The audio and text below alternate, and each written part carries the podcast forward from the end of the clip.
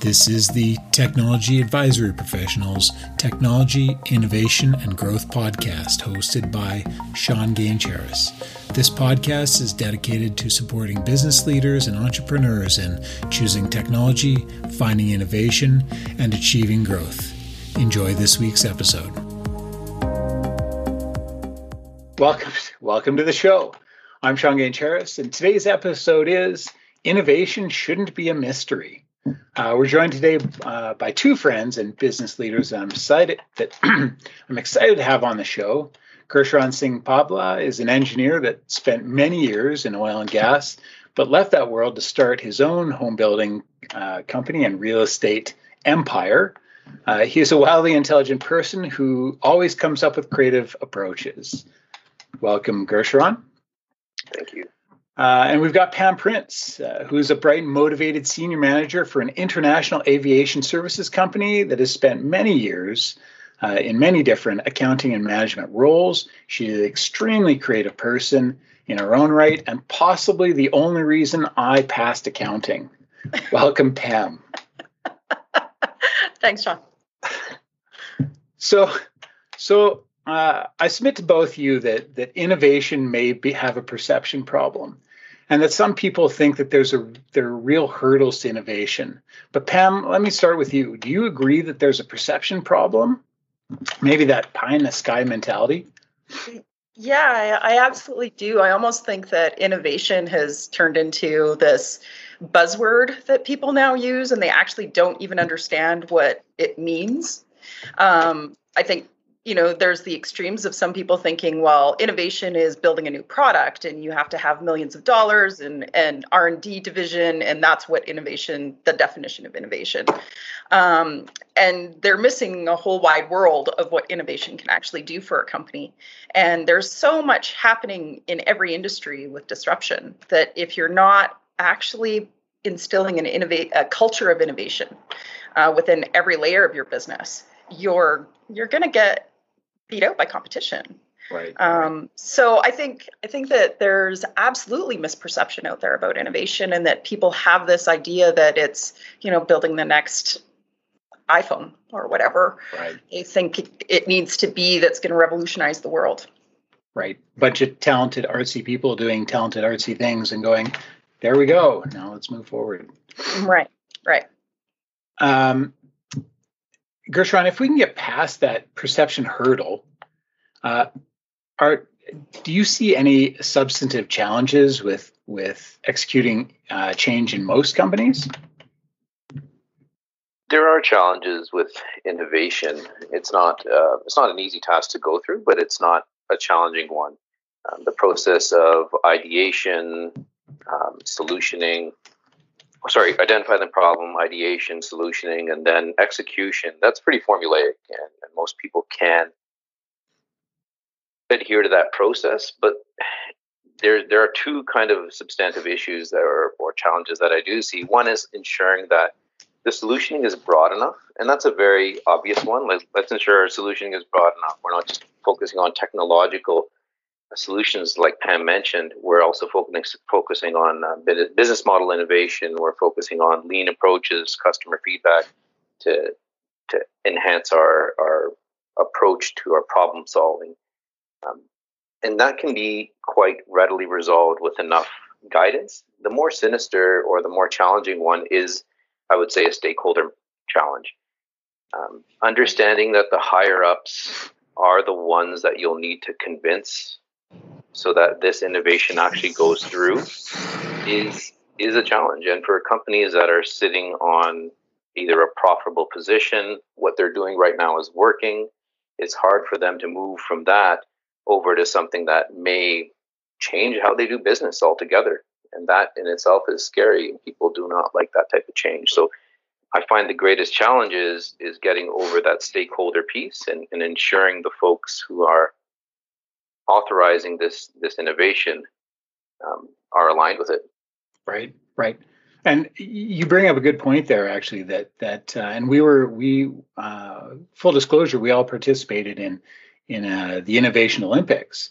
Um, and one of those things that that you bring up is the buy-in from the from the leaders. And I can't speak to to your experience, but maybe you can tell us, Pam and Gershon, about your experience. But mine was was very much leadership. Uh, was uh, in the initial phases was entirely bought in and in deep innovation, but uh, at some point seeing you know some of these ideas that fall outside of their core business uh, they quickly started to retreat and, and started to feel, you know what, maybe we don't want to be that innovative. Is that what you guys uh, experienced? Um, I actually would say it was a little different for us. Um, our our client wasn't a traditional client as well, which I think kind of helped. Um, you know, I, I was actually rereading you know, kind of the what we did with IXL just to kind of refresh myself of of the process and and what ended up happening. And one of the, one of my notes in the report was about how the client chose uh, kind of coming into our last presentation when we were really whittling down on what we were going to you know research and present on, and they specifically chose something they didn't know anything about. Hmm. Interesting. Right? And so they, you know, there were some ideas that we had already proposed that they had actually already been working on. Hmm. And so they chose something that they actually didn't know anything about and thought that they would use our time to actually investigate that more to see if it would be an option for them. Right. So, you know, this is so client specific. And I think that, you know, I, I 100% agree with Gershon's statements about stakeholders. If your stakeholders are scared of change or don't buy into change or feel that their business model is working, then there's no point in even talking to them about trying to build an innovative culture. Right. Right. And you know, their innovation is is actually more, you know, process improvement. Right. Right. Right. That that's what they're looking for. And right. those two things are different things. Process improvement um still valuable. It's still valuable, 100%, but, but not going to move the dial. Right. Right. So 100% businesses need to be doing process improvement. I'm not saying that they shouldn't be looking at that minutia. Um, but, you know, putting in lean, if you're not a lean organization, is innovating your business. Tweaking your lean program is not innovation. Right.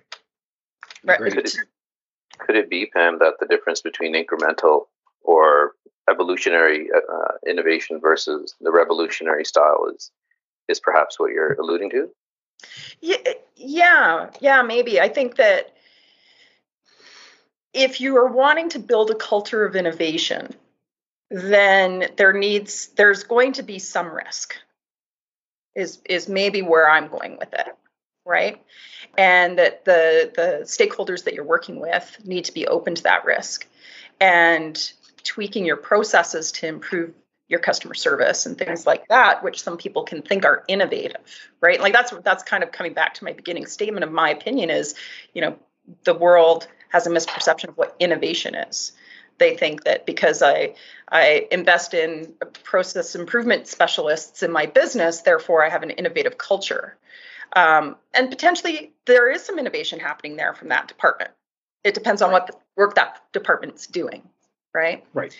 Um, I think you know another buzzword that's happening in the world and back into kind of technology, digital transformation, right? Right. That 100% could be an innovative program for a company if they're doing a digital transformation. I also think some people say I'm doing a digital transformation and that means that they're putting in a new ERP, but they're just replacing an old one ah, I'm digitally transforming. I'm like, no, you're not. You're just replacing one thing with another thing, and you've done right. nothing to actually transform your business, right?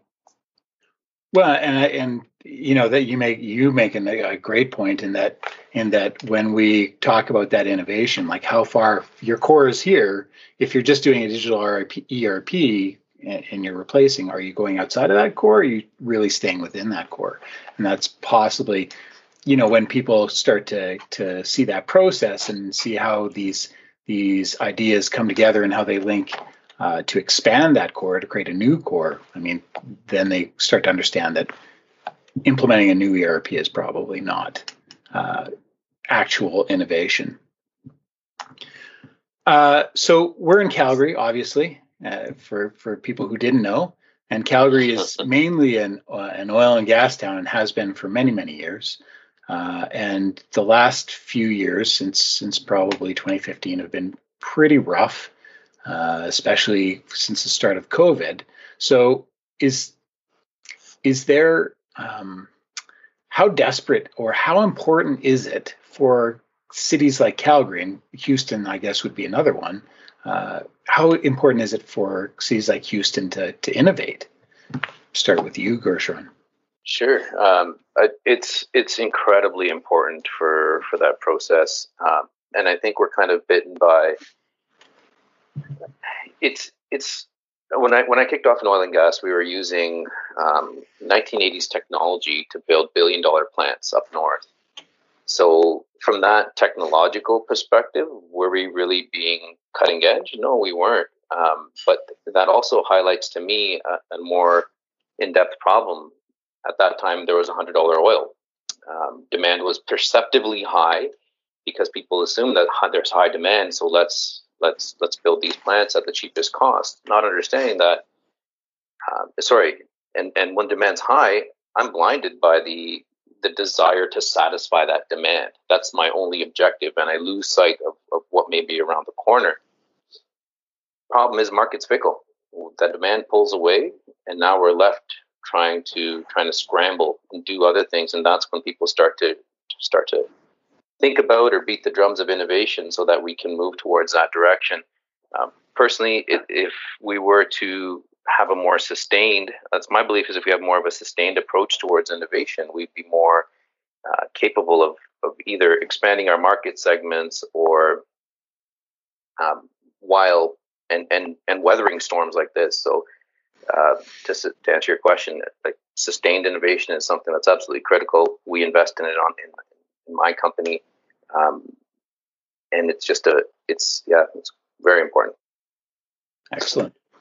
So and to both of you you know does does a company require anything specific to embark on this innovation path for them?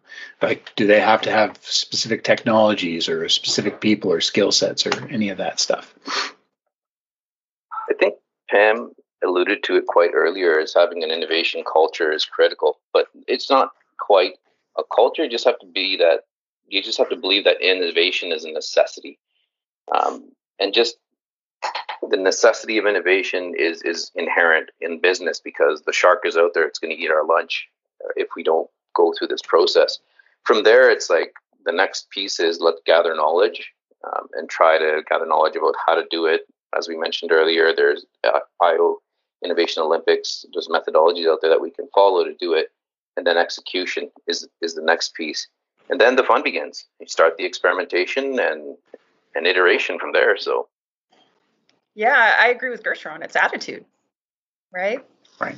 It, that's the number one thing you need to have is coming into the coming into any kind of innovation is being able to challenge the norms um, do the research you know a good dose of common sense right um, a, a, strong financial backing from somebody who would do the numbers and make sure that you're not, you know, making the wrong decisions on on as you narrow down options. But you know, there's any any company could take on an innovation if they had the desire without right. having to spend hire a bunch of expensive resources or spend a bunch of money on technology or anything. It's it's brain power. Right, right. And not necessarily, and again, to, to, to drive home that point, because uh, again, I, I think this is probably one of the most important points. It's not just creative people. I mean, you have to have, uh, you have to have really numbers people. You have to have really, uh, you have to have people who are process oriented. Yes, you do have to have a couple of ideation people who are who are you know moonshot people. Let's do this. Let's go through that. But you also need to counterbalance that with people who are going to say, yeah, but how are we going to pay for that? Or yeah, I, I like your idea, but you know, you know, sure you want to build a, an electric car, but you, are going to send a rocket to space. Possibly a possibly a bad example of what I'm trying to say. yeah, but, yeah. But you get what I'm saying. Uh, so, so what I guess the, I just want to focus a little bit on on you guys right now, uh, in what how you see innovation working in, in two very different uh, industries. Obviously, Gershon in, in, home building, and and Pam in the uh, I want to say aerospace, and I guess that that's the right industry, uh, right industry. So technically, that is the mothership. so maybe Pam will start like how how are you executing or how are you encouraging uh, innovation in aerospace, which from my perspective is a is a industry that is rife with with innovation. Yeah, I, you know, it's been I've been really pondering that as uh, as I've been coming into this because you're right. You know, people think aerospace and they go, that is the ultimate picture of innovation, and it's true, right? Like aerospace is technically rocket ships going to Mars, um, and it's also you know a float plane taking people from you know the Vancouver Pier to uh, an island, right? That right. And, and it's you know a, a kid's drone that is being played with in the backyard. Right. That that is technically the scope of of aerospace. As soon as it leaves land, you're in the aerospace industry. Um, so it's broad. It's very very broad.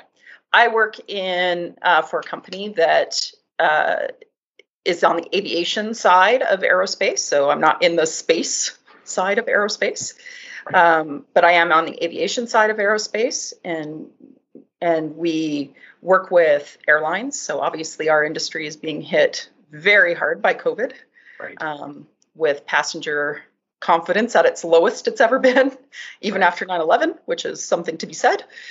Um, so you know, from an from a from an aviation perspective and innovation, it's really the big manufacturers that drive a lot of the innovation.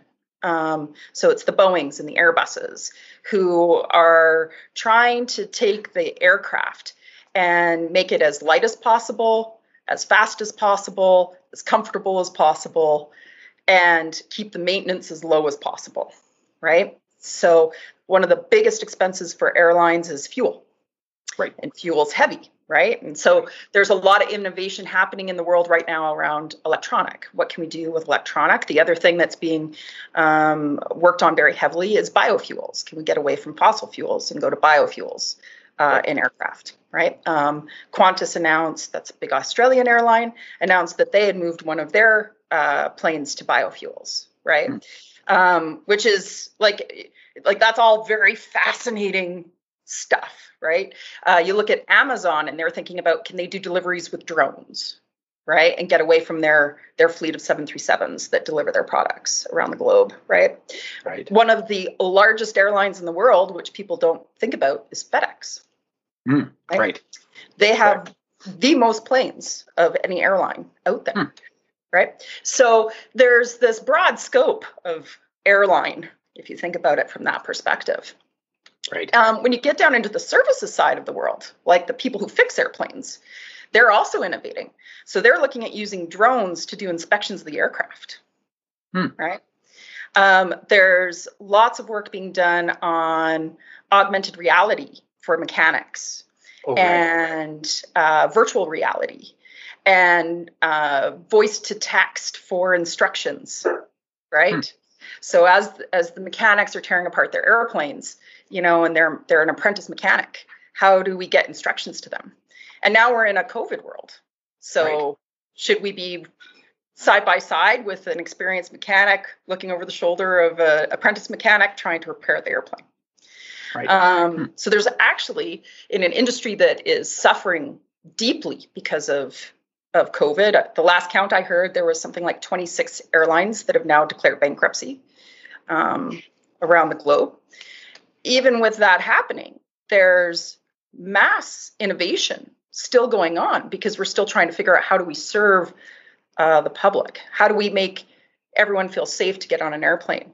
What kind of air filtration do we need to put on the aircraft? What kind of blockades do we need to put in between seats?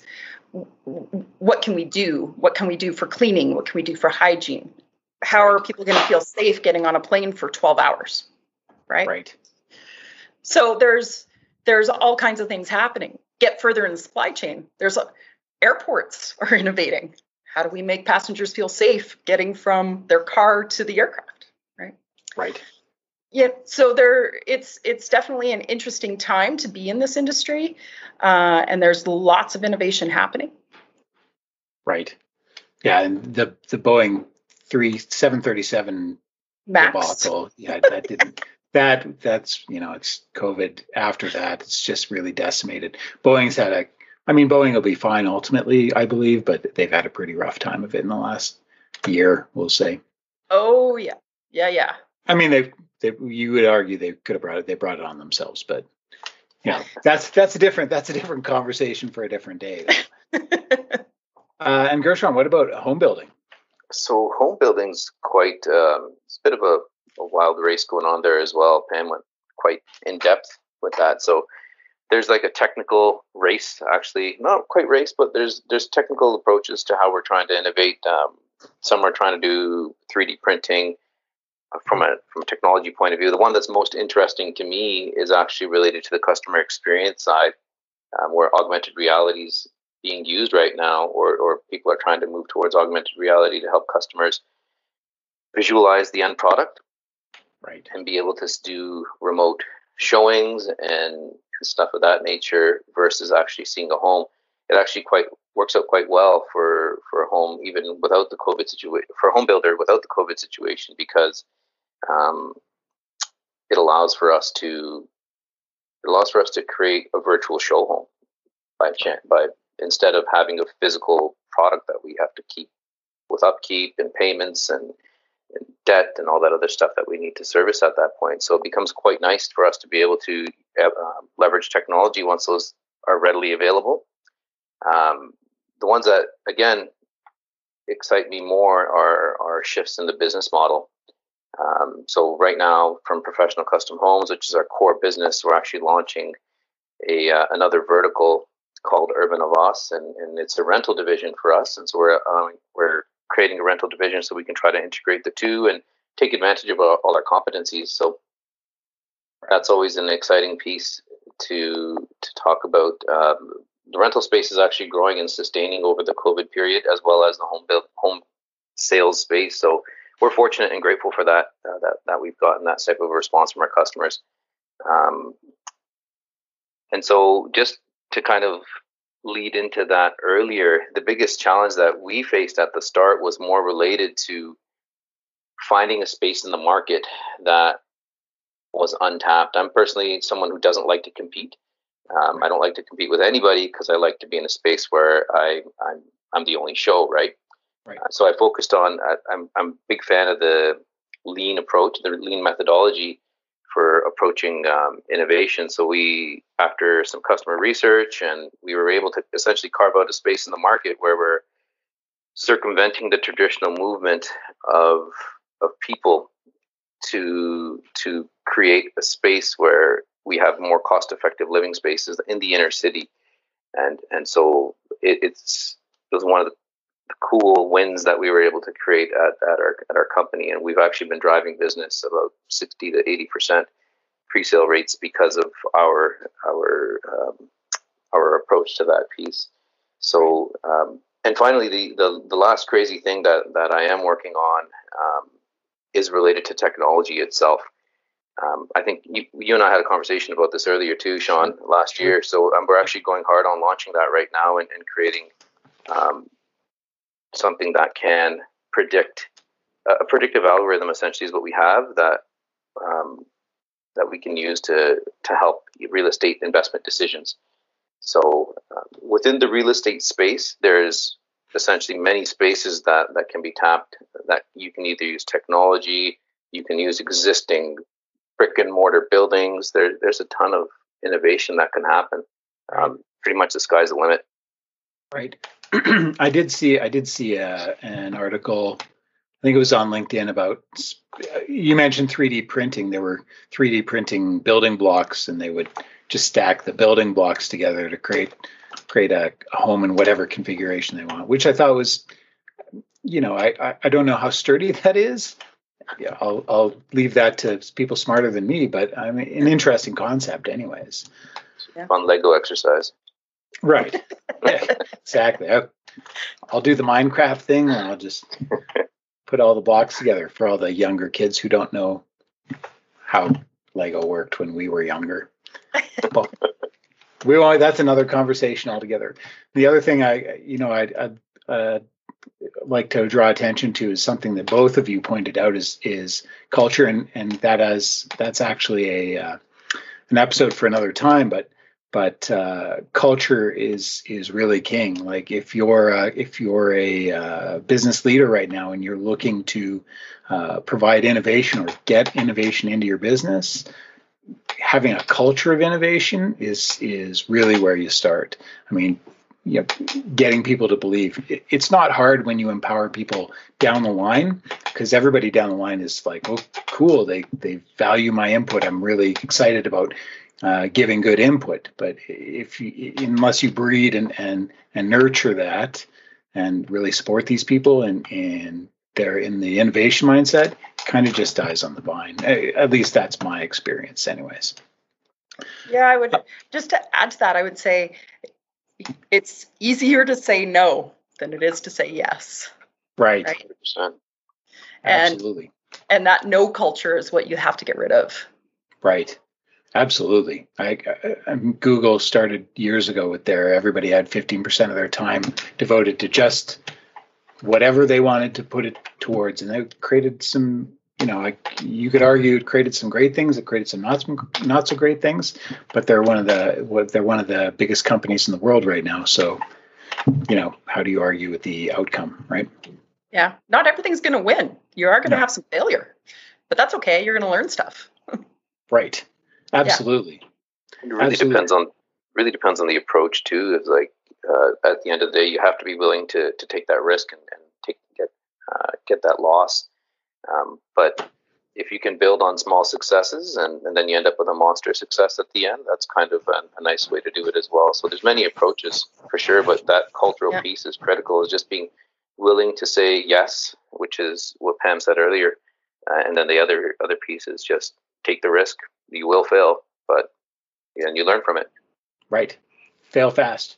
Take the risk. fail fast. if you're going to yeah. fail, do it do it fast and then you know move on uh, you'll right. you'll eventually hit a home run i mean that's that's just the way it goes yeah. Uh, so ultimately I, I, I guess in this whole thing what what i think the most important takeaway uh, in this is that innovation is is not is not entirely just a cultural uh, sorry a creative affair although it is creative you still need people to to uh, rein it in and to execute it. So you need people, you need the whole gamut of people. It's not prohibitive. Uh, you can get into innovation. Uh, should you and you could and should get into innovation at any point. And um, you know it, it's it's it's not it's not based on just you know, here's an idea that we should do. It's here's an idea we should do, and here's how we're going to do it as well, because you have to actually execute on this idea. Uh, so we're we're kind of running out of time. Uh, you know, Gershon, you touched a little bit on what what you're doing with with uh, in your empire, but maybe you could give us a, a minute or two about that. Sure, sure. So um, our core business we started seven years ago is professional custom homes. We build infills in the inner city. We've moved from building one or two um, during one of the toughest times that Alberta's experienced economically since the 80s to about 20 to 30 homes right now. Um, and we've in parallel started launching, um, as I mentioned, another vertical focused on property management and rentals. So that's kind of our our core business is the infills, and then doing development with rentals is our second wing. And then I'm personally with another business partner. It's kind of unplugged from that system, taking the knowledge and the learnings and the challenges that we're facing from there, and, and running a real estate uh, tech company that's focused on the prop tech space, real estate tech, prop tech, same thing. And then with that, we're we're moving towards creating technologies that are focused on convenience, simplicity, and just easy use, similar to what Square is relative to um, Visa or Mastercards, uh, while taking insights from that from that space, um, from that data or the information that we're getting to create um, business intelligence decision making tools for for potential real estate investors or builders or property management companies. Just yeah, so that's kind of the gist. The third, the three things that I'm working heavily on right now. Right, excellent. That's knowing Gershon, he probably has ten more ideas. He's, for those who don't know Gershon, you know, like uh, the a Rolling Stone gathers no moss. That's how he kind of lives his life, forever in motion, forever doing things. So, I mean, it's great. Uh, Pam, I, you know, maybe you've got uh, some things going on. Yeah, honestly, right now it's it's a lot of work at, at my company. Right, um, right. being in aviation and and having commercial airlines as our primary customer. Um, there's just been a lot of work over the last few months trying to figure out what is this going to look like and how quickly is the industry going to going to come back. It's actually watching the pandemic from a global basis um, and and seeing where markets are rebounding and what opportunities we have. Uh, it, it's such a funny time. Like I said, there's so much innovation happening in the industry because of the pandemic. Um, and then there's also these opportunities. You know, 26 airlines have gone bankrupt. There's buying opportunities like crazy. So, you know, trying to find um, the right things to invest in and make smart investments that aren't going to uh, you know, damage the company in the long term while we try to survive and and thrive through this. Right. Um, and and I'll I'll say at this point, um, you know, anybody that's on the airline side uh, is is trying to survive. That right. that aerospace as a whole, though, you know, the the commercial aviation is what's being impacted. If right. you look at Medevac, if you look at freight, if you look at uh, business charter, um, there's a whole bunch of that are actually booming during this right. this time right? Um, defense is through the roof uh, right. with growth because countries are saying well we need to invest in infrastructure. Let's let's invest in aerospace defense. That's someplace where we can put money in and employ all of these aviation people that are unemployed right? Right. So there's there's definitely pockets of the segments that are doing very well. Uh, i just happen to work in a segment that is not well, it, it's it's not going anywhere, so it'll it'll all come around. It's a hundred percent. You know, a hundred percent. IATA is saying um, that they think we'll be back at pre-COVID levels in 2024. That's their projection. Um, so it, it's going to be a long road, but you know, there's going to be winners and losers, and and it's it's definitely a fun challenge being in in management and the leadership team trying to figure this out. Right knock knock on wood for a vaccine in January, and then we can we can start getting back to to reality or what our po- our pre-COVID reality. Yes. Anyway, anyways, guys, it was great to have you on. Uh, you know what? We uh, if people want to contact you, send us an email at at podcast at tapintotech.com. I'm happy to uh, share contacts with people who want to get in touch with Gershon or with Pam, uh, and we'd love to uh, to spread the spread the business. All right, so we will uh, talk to you guys uh, later. Thank you for joining us. Thanks, Sean. It was an absolute pleasure, Sean. Thank you. Thanks. We hope you've enjoyed the Technology Innovation and Growth podcast. If you have any questions, comments, or would just like more information, please feel free to reach out to us at podcast at tapintotech.com. If you have any questions for me, Sean Gange Harris, my email is sgangeharris at tapintotech.com. You can also find us on LinkedIn, Twitter, YouTube, and at www.tapintotech.com. Music provided today by www.bensound.com. Thank you for listening.